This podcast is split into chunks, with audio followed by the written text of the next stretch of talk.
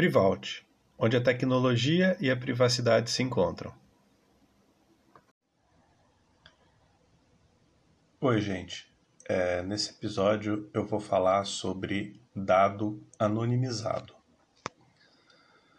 A L G P D traz, no artigo quinto, é, duas definições que têm a ver com dado anonimizado. Ela traz a definição de dado anonimizado mesmo, no inciso terceiro, né? Ela fala, dado anonimizado é dado relativo a titular que não possa ser identificado, considerando a utilização de meios técnicos razoáveis e disponíveis na ocasião do seu tratamento. E ela traz uma outra definição, né, no inciso décimo primeiro, que é de anonimização, tá? É a utilização de meios técnicos razoáveis e disponíveis no momento do tratamento, por meio dos quais um dado perde a possibilidade de associação direta ou indireta a um indivíduo. É... Bom, tecnicamente falando, é... eu, eu acho que eles inventaram um pouco na definição de anonimização, né? Porque é um dos únicos lugares na lei que eles tratam de possibilidade de associação direta ou indireta a um indivíduo, tá? É, mas tudo bem, vamos, vamos deixar desse jeito que tá. É, tecnicamente falando, o processo de anonimização poderia ser descrito como o processo de é, o tratamento pelo qual você torna um dado anonimizado.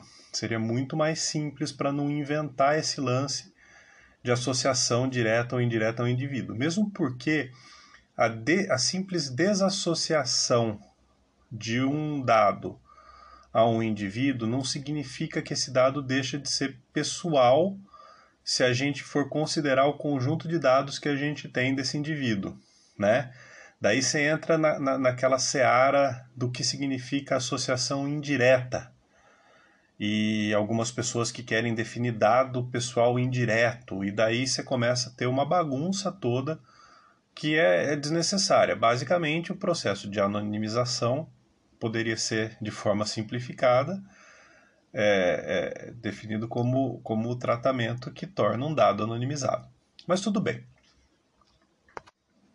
Quem acompanhou os outros episódios deve se lembrar que eu falei, né, que o artigo quinto é um artigo de definição.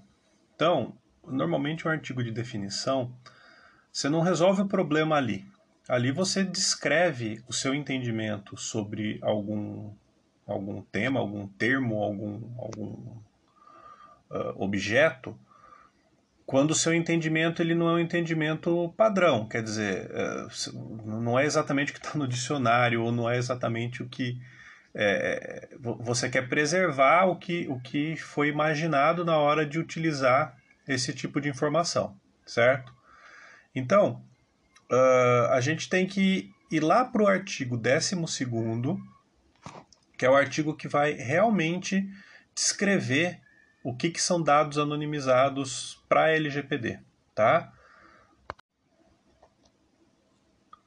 Bom, é, indo para o artigo doze, a gente tem aqui o, o, o artigo que trata dos dados anonimizados e ele está num formato é, que é um pouco confuso, tá? Ele fala assim, ó, os dados anonimizados não serão considerados dados pessoais para os fins dessa lei, salvo quando o processo de anonimização ao qual foram submetidos for revertido, utilizando exclusivamente meios próprios, ou quando, com esforços razoáveis, puder ser revertido.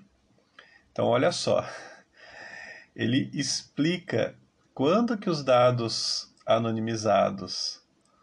É, ele fala que os dados anonimizados não serão considerados dados pessoais, mas é, que isso só vale quando o processo de anonimização uh, não tivesse sido revertido, utilizando exclusivamente meios próprios, ou não pudesse ser revertido com esforços razoáveis. Então, vê, a forma com que esse artigo doze está colocado, ele, ele complica um pouco o entendimento. E ele é um pouco pior do que isso, porque quando a gente vai para o parágrafo primeiro, é,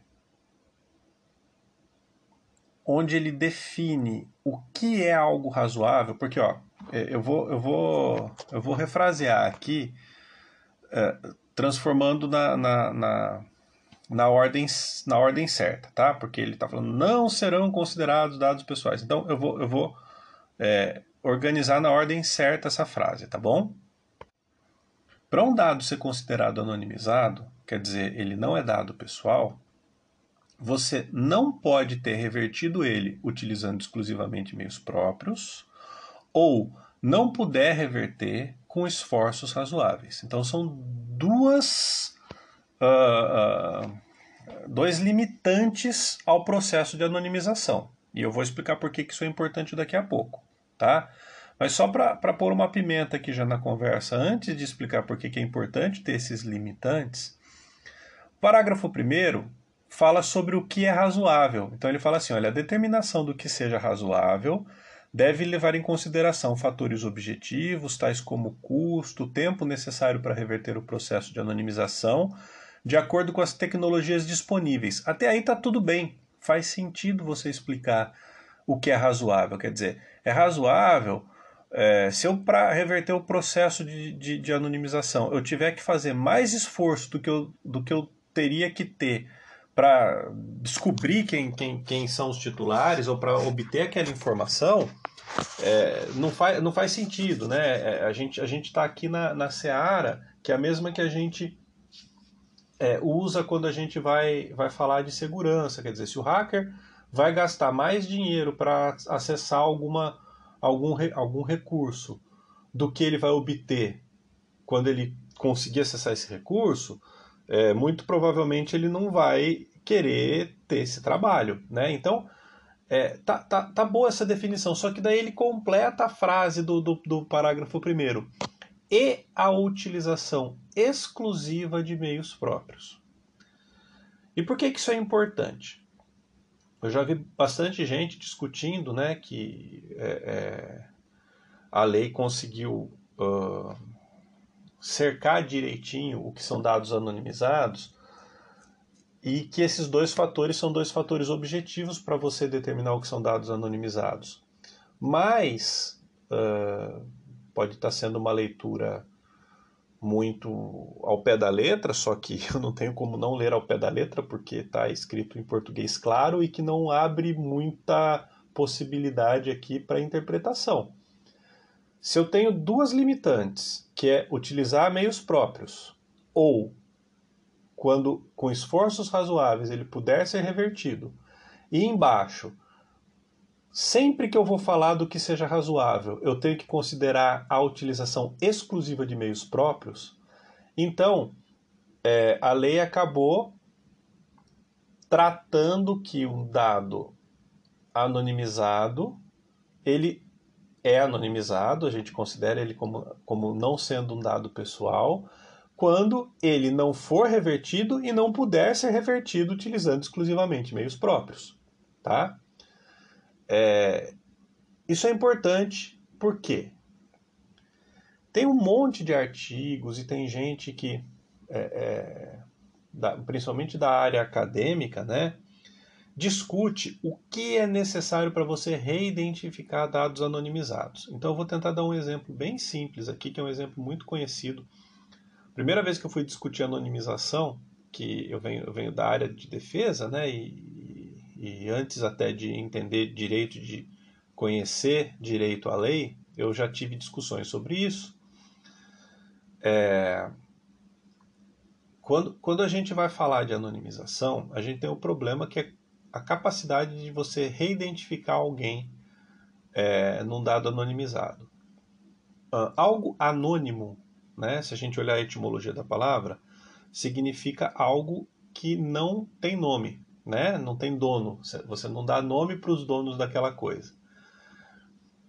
É, um, um, teve um artigo é, que discute um caso emblemático que foram dados que o Netflix disponibilizou, quer dizer, ele pegou a base de dados dele de, de votação é, dos filmes, né?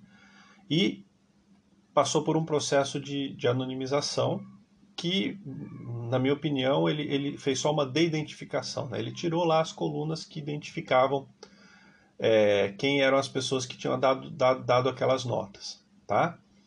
E disponibilizou esse, esse, esses dados para que a comunidade pudesse fazer, basicamente pudesse treinar uh, classificadores de, de inteligência artificial tentando uh, trabalhar naquele, na, em algoritmos para tentar é, identificar uh, várias coisas, mas, por exemplo, uh, indicação de, de, de um filme para alguém, né? O, o fato é que a, essa base de dados, na mão dos, dos pesquisadores, eles conseguiram reidentificar praticamente todo mundo. Só que o que, que aconteceu? Para eles fazerem isso, eles tiveram que acessar uma outra base, que é a, a da I M D B, que é um outro serviço em que os, as pessoas vão lá e fazem também, é, dão nota para os filmes que elas assistem. Então, é, nesse caso particular, para que você reidentificasse toda a base de dados do Netflix, você precisou ter acesso a uma outra base de terceiros. Tem outro artigo, eu não vou ficar entrando em detalhes dos artigos, tá? Mas depois a gente pode discutir, se, se alguém se interessar, fala comigo lá nas redes sociais que eu passo os, arti- os artigos é, direitinho, tá? Em que um conjunto de pesquisadores definiu que tendo, uh, acho que três, três ou quatro variáveis, é, eles praticamente conseguem reidentificar, se não reidentificar, individualizar qualquer conjunto de dados. Só que eles usam normalmente bases de dados uh, da Justiça Eleitoral. Eles, eles trabalham com, com dados dos Estados Unidos, né? Então, é, tendo acesso ao, ao, à base de dados da, do sistema de votação lá dos Estados Unidos, que, pelo que eu entendi, é público. Eu não sei se é público ou não, mas é, nesse artigo eles tiveram acesso a essa base e eles conseguem reidentificar. A grande questão é a seguinte: se a gente deixar o termo anonimização ou dados anonimizados aberto para o entendimento do que é anonimizado, ou olhando só para o que significa, para o significado lá do artigo quinto, que é dado relativo ao titular que não possa ser identificado, a gente acaba caindo é, é, nesse truque de que alguém vai levantar a mão e falar: ah, mas qualquer dado anônimo pode ser reidentificado. Então, eu achei que, por mais que o caminho tenha sido meio tortuoso, a lei ter colocado que depende exclusivamente de meios próprios, tá? Ou com esforço razoável, considerando que você, para considerar o que é razoável, você tem que considerar a utilização de meios próprios, faz muito sentido. Na verdade, faz todo sentido. É, quando eu, quando eu, a, a, o primeiro produto que eu desenvolvi pensando na L G P D era um produto que servia para Uh, transformar sistemas em sistemas uh, adequados à L G P D. E uma das coisas que eu usei e cansei de usar foi esse artigo doze. É, a, a, a grande questão é que você, quando você não precisa, ou, ou você está tá, tá extrapolando a questão dos meios próprios, quer dizer, quando, quando você dentro de casa não pode reverter o processo, você acaba tendo um limite muito claro, fica, fica fácil de você cercar o que é um dado anonimizado. E isso te ajuda também a definir o que é um dado pessoal. É, essa é uma brincadeira que eu faço com algumas pessoas, eu acho que se ele estiver ouvindo ele vai lembrar disso que eu falei. Você tem o dado pessoal e o oposto dele, que é o dado anonimizado. Quer dizer, ou o dado é pessoal, ou ele é anonimizado. Não tem um outro tipo, né? Então, entender direitinho o que a lei considera que é um dado anonimizado é importante para você entender e ajudar na definição quando um dado é pessoal ou não. Então, tem casos em que é, é, o pessoal fala, nossa, mas isso será que é um dado pessoal? Porque é muito simples, você tem que olhar, ele, ele se enquadra, você consegue identificar, o tit... ele está ligado num, num titular que está identificado, que vai ser identificável? É o titular, né? Não é o dado que é identificável, o titular. Ah, não, não está. Tudo bem, mas será que só esse dado permite a identificação do titular? Depende, você com meios próprios é, pretende fazer isso? Tem um tratamento dentro da sua empresa ou, ou com meios próprios você é capaz de fazer isso? Não. Ah, então esse dado não é, não é pessoal. Tá? É, isso, isso é bastante importante, porque senão você acaba caindo num, num outro, num, numa outra cilada que é de achar que É, você sempre consegue identificar alguém a partir de um conjunto de dados. Daí agora eu vou dar um outro exemplo sobre isso que eu falei. É, sempre o dono dos dados vai conseguir identificar, se identificar, num conjunto de dados anonimizados. Tá?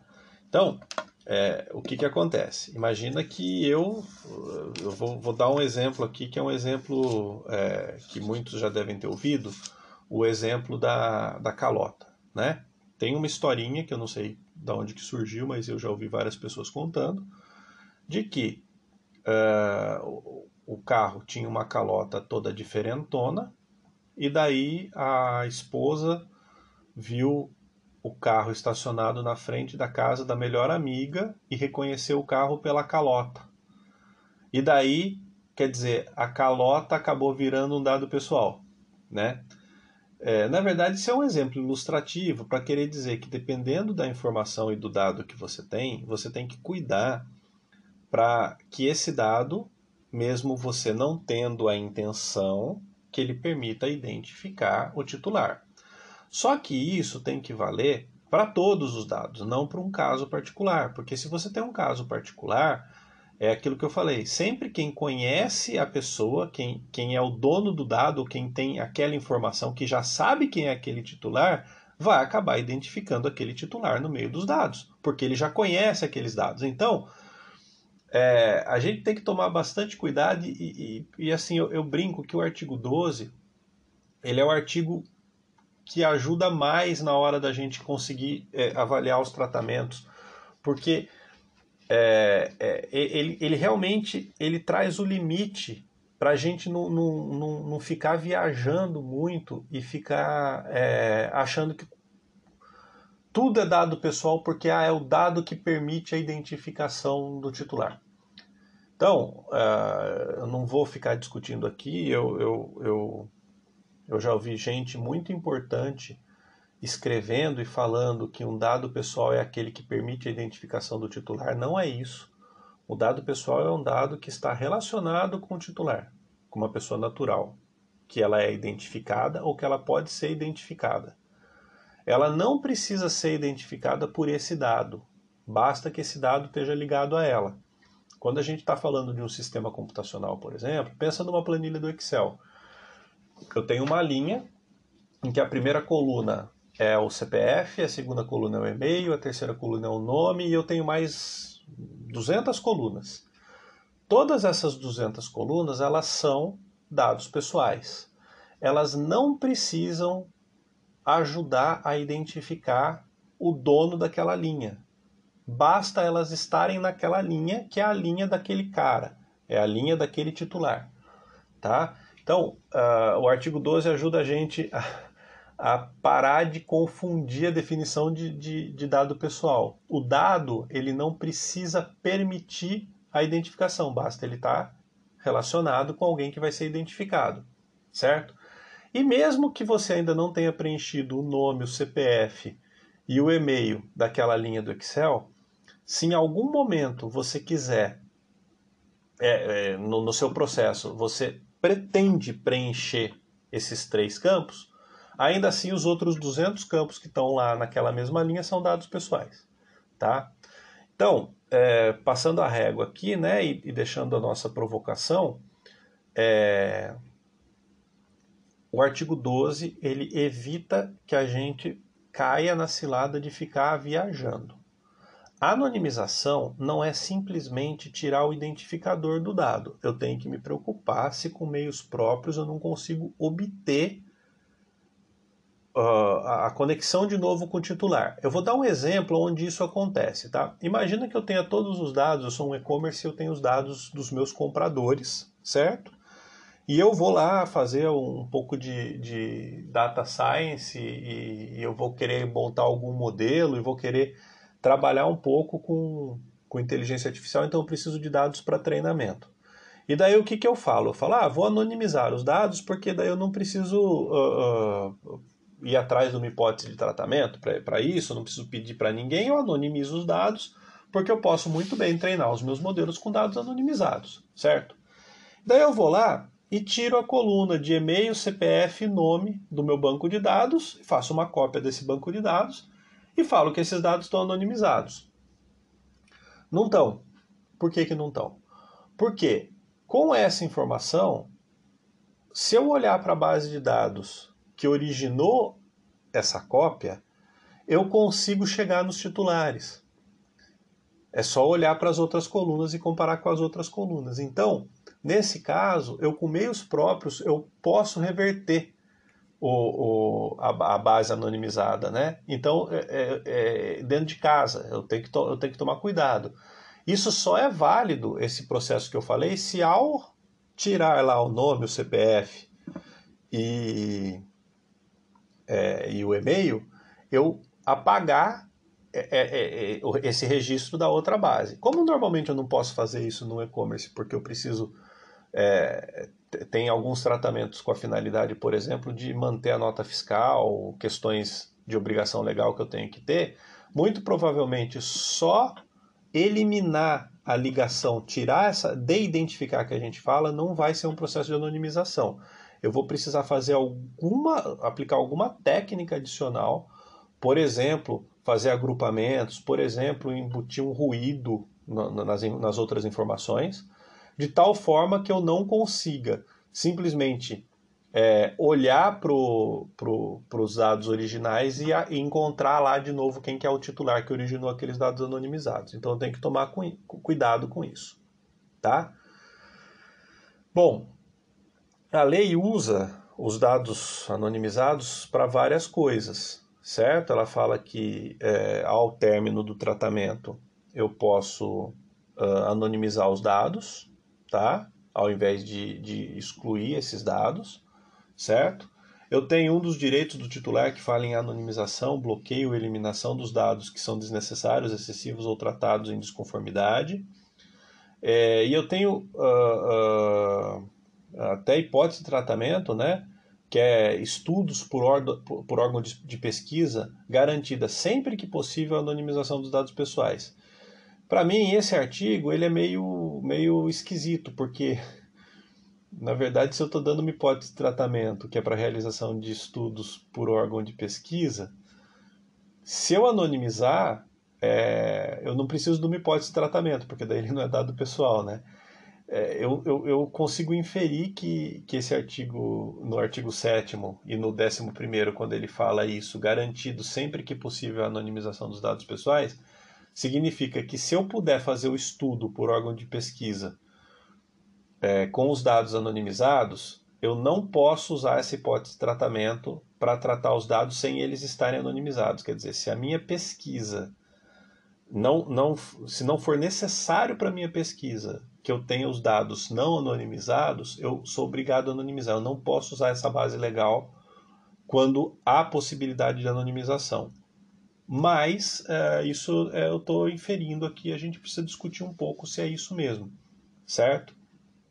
É, bom, para finalizar só, o artigo doze, ele traz uma questãozinha bem, bem que é mais uma, uma pegadinha aqui, né? Que é bem interessante, mas que eu vou deixar em aberto para a gente discutir depois. Vocês podem é, entrar em contato comigo, perguntar, questionar nas redes sociais, a gente vai discutindo esse assunto, tá? Parágrafo segundo fala assim, ó, poderão ser igualmente considerados como dados pessoais para fins desta lei aqueles utilizados para a formação do perfil comportamental de determinada pessoa natural, ser identificada, tá? Então, olha só. É, quando eu tenho dados utilizados para formação de perfil comportamental, existe muita gente que fala por aí que se eu estou traçando o perfil comportamental de uma pessoa natural, eu tenho um dado pessoal porque a partir desse perfil comportamental eu consigo identificar a pessoa, tá?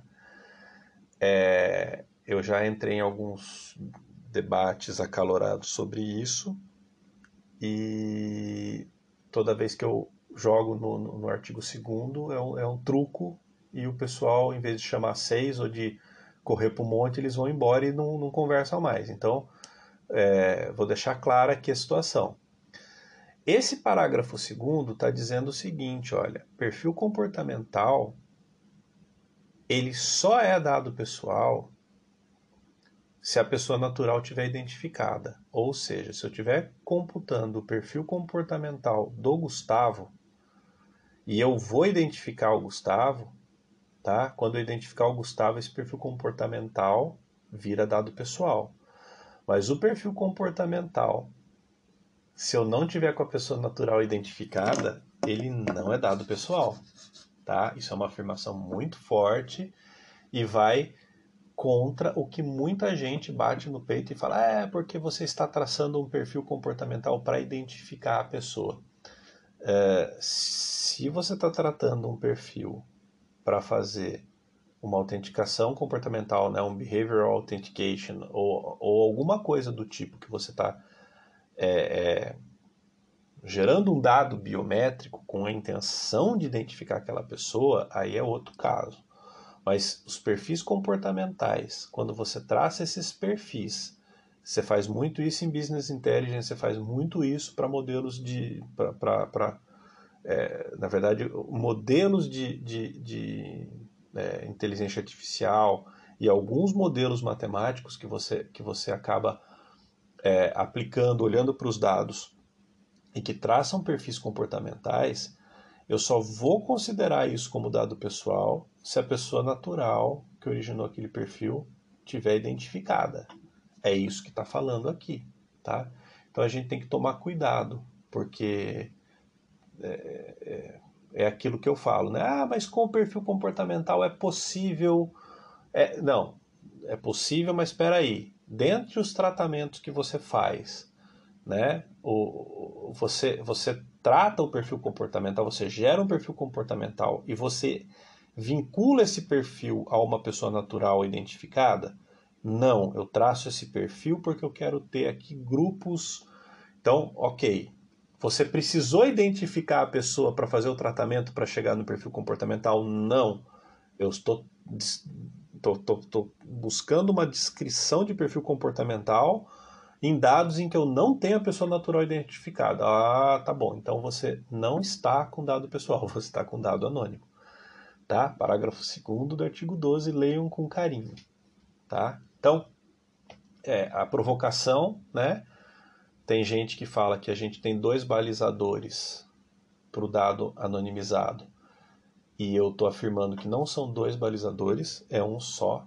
Os esforços razoáveis pelo parágrafo primeiro exigem a utilização exclusiva de meios próprios. Então, para mim, o único balizador de dados anonimizados é você não ter revertido e não poder revertê-los, considerando a, a utilização exclusiva de meios próprios, certo?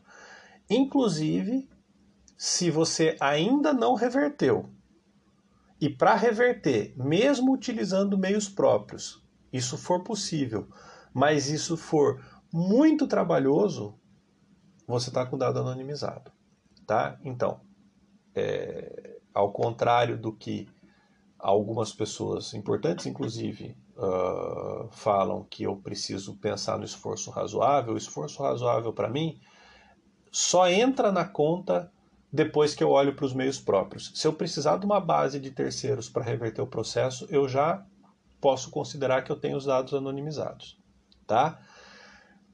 Com uma ressalva, que é a ressalva que eu sempre falo.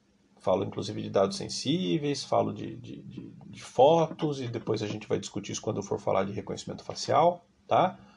Mas, é, se você tiver dados que são anonimizados, mas que, sem a utilização de meios próprios, utilizando uh, a internet, com pouquíssimo esforço, você puder reverter o processo, você está lidando com um risco maior. Lembra quando a gente vai falar do risco, que eu tenho que falar do impacto daquele dado versus a probabilidade de acontecer aquilo? Se eu posso reverter facilmente, sem usar meios próprios, eu tenho um risco muito grande. Então, esse dado, esse conjunto de dados que eu anonimizei, que eles são anonimizados perante a lei, porque com meios próprios eu não posso reverter, mas eu preciso dar uma atenção maior para eles, porque se eles caírem nas mãos de outra pessoa, essa outra pessoa consegue revertê-los, tá? Então, é... aquilo que eu, que eu defendo e que a gente, eu estou aberto para discutir, tá? É... eu tenho um dado que satisfaz a definição que está na lei, porque com meios próprios eu não posso reverter, só que ele é um dado que tem um risco muito maior, porque eu sei que usando uma outra base de dados eu posso reverter. Que eu vou dar um exemplo simples disso, tá? Se eu armazeno a placa do carro, mas eu não armazeno o dono do carro, quer dizer, eu tenho só a placa. Daí tem um monte de gente que fala, isso é um dado pessoal, porque com a placa do carro eu consigo descobrir o dono. Bom, para começar, não necessariamente a pessoa, a, o titular que está andando no carro é o dono do carro, certo? Então, se eu tenho um estacionamento em que eu anoto a placa do carro na entrada e anoto na saída só para garantir que não ficou nenhum carro perdido lá dentro, eu não estou vinculando isso com ninguém, tá? É, é, esse dado não é um dado pessoal. Mas daí vão falar, não, mas é só você pegar quem é o dono da, data do, do, do, do, da placa do carro. Daí eu pergunto, qualquer cidadão consegue pegar quem é o dono do carro olhando pela placa do carro? Ou precisa de uma ordem judicial? Quem está realizando esse tratamento? A empresa está tá fazendo, ela, ela tem o objetivo de descobrir quem é o dono da placa do carro? Não. Então, esse dado não é um dado pessoal, ele é um dado anônimo, ele é um dado que foi anonimizado, na verdade, porque você pegou... Ele já é anonimizado por natureza, né?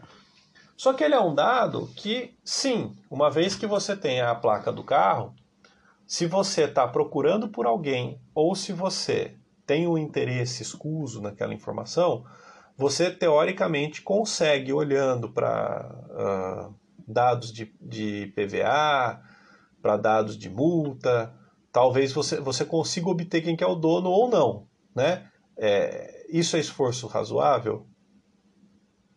Não é esforço razoável perante a lei, porque esforço razoável pede a utilização exclusiva de meios próprios. Então, o dado está anonimizado. Só que ele é um dado que ele é um dado um pouco sensível, porque é, se a outra pessoa pegar essa informação, ela tem uma chance de descobrir, de identificar quem são aqueles titulares. Então, isso tem que ser levado em conta. A outra provocação...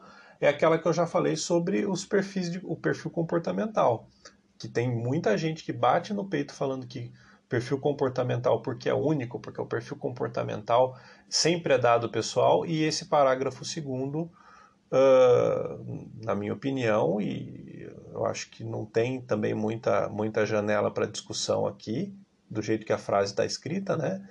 Poderão ser igualmente considerados como dados pessoais para os fins desta lei, aqueles utilizados para formação de perfil comportamental de determinada pessoa natural, se identificada. Então, os dados utilizados para formação de perfil só são dados pessoais se eles forem os dados da pessoa X identificada. É fácil inferir, então, que esses dados pessoais utilizados para formação de perfil Não, não, não são dados pessoais se a pessoa não tiver identificada, pelo simples fato de ser, ser um perfil comportamental e permitir a identificação. Quer dizer, ah, mas eu posso, Eu posso querer... Não, se a sua empresa realiza o tratamento e ela, através desse perfil, ela quer identificar a pessoa natural, a pessoa está tá identificada e ok, daí é dado pessoal. Mas se não, se você não tiver a identificação da pessoa no processo, nos tratamentos que você vai realizar, isso não é dado pessoal, ao contrário do que noventa e oito por cento do pessoal de L G P D fala, tá? Bom, finalmente tem o, o parágrafo terceiro que fala que a autoridade nacional poderá dispor sobre padrões e técnicas utilizados em processo de anonimização e realizar verificações acerca de sua segurança, ouvido o Conselho Nacional de Proteção de Dados Pessoais. É, eu acho que verificar a realização acerca de sua segurança é uma atividade que vai ser necessária que a, que a A N P D faça, quer dizer, principalmente quando o objetivo da anonimização é fazer alguma coisa uh, que possa pôr em risco ou, ou que possa ser duvidosa, quer dizer, eu estou fazendo uma anonimização para fazer um tratamento duvidoso, né? É, seria importante a A N P D poder verificar a segurança, né? E, só que eu, eu não vejo muito uh, a A N P D dispondo sobre padrão e técnica utilizado. Eu vejo sim ela explicando claramente o que ela considera anonimização, né? Ela pode pegar esse podcast aqui e falar que o que eu falei é verdade, ou ela pode querer desdizer o que eu falei explicando de outro jeito, mas a questão que tem para mim é muito simples. É... Eu, não, eu não vou discutir, ficar discutindo técnicas e processos, uh, eu posso no máximo, né, uh, fazer um, um guia como você tem da I C O, né, que discute lá é, várias técnicas que podem ser aplicadas, e, inclusive falando de, pseudo, de pseudonimização, que é diferente de anonimização, e mostrando porque a deidentificação é ruim, porque com a deidentificação normalmente você tem um processo de reidentificação mais simples, tá? Tem N técnicas para você, para você realizar a anonimização, é, se fazer agrupamento, você uh, misturar as coisas, é, é, é, o maior problema de um processo de anonimização é o seguinte: dependendo da técnica que você usa, o tratamento que você quer depois dar nesses dados anonimizados, ele passa a ser inviável. E a gente tem que lembrar o seguinte: não adianta eu falar que eu vou anonimizar um dado para fazer um monte de tratamento e depois eu tenho que descobrir de novo, reidentificar a pessoa, né? Se eu for capaz de fazer isso, o dado não está anonimizado. Bom, é, é isso. Uh, talvez a gente tenha que conversar sobre as técnicas de anonimização numa outra hora, mas daí eu não sei se dá para ser num podcast, seria bom ter um apoio visual, a gente vai, vai combinando, tá? E espero que vocês tenham gostado e fico à disposição, como sempre, para a gente interagir nas nossas redes sociais, tá bom? É, um abraço e até o próximo. Uh, eu vou postar na... quando eu colocar isso daqui no, no, no LinkedIn e no Instagram, e eu vou abrir para sugestões dos próximos temas. Eu, eu, eu preciso falar um pouco de inteligência artificial, é um momento importante, tá? Eu não postei nada na semana passada, porque estava meio que, que bagunçada a situação aí, é, aconteceram várias coisas no mundo da privacidade, né? A, a, A Constituição agora uh, tem o, o tratamento, o, o, a proteção dos dados pessoais como direito, né? É fundamental. É, saíram dois guias que, que a A N P D lançou junto com que eu lancei o podcast, então teve muita discussão em cima desses dois guias, na verdade um, um guia e um regulamento. É, e agora uh, tem um grupo de notáveis aí que vai conseguir discutir um pouquinho e tentar ajudar lá naquele projeto de lei de regulamentação da inteligência artificial. Então talvez no meu próximo podcast eu comece a tocar no assunto de inteligência artificial, que é um vespeiro, é, até dentre o próprio pessoal da, da área técnica há muita discordância sobre a, de, a, a definição do que é inteligência artificial, né? É, mas isso fica para o próximo, tá bom? É, fico, fico aguardando sugestões, então Um abraço a todos e até, até a próxima.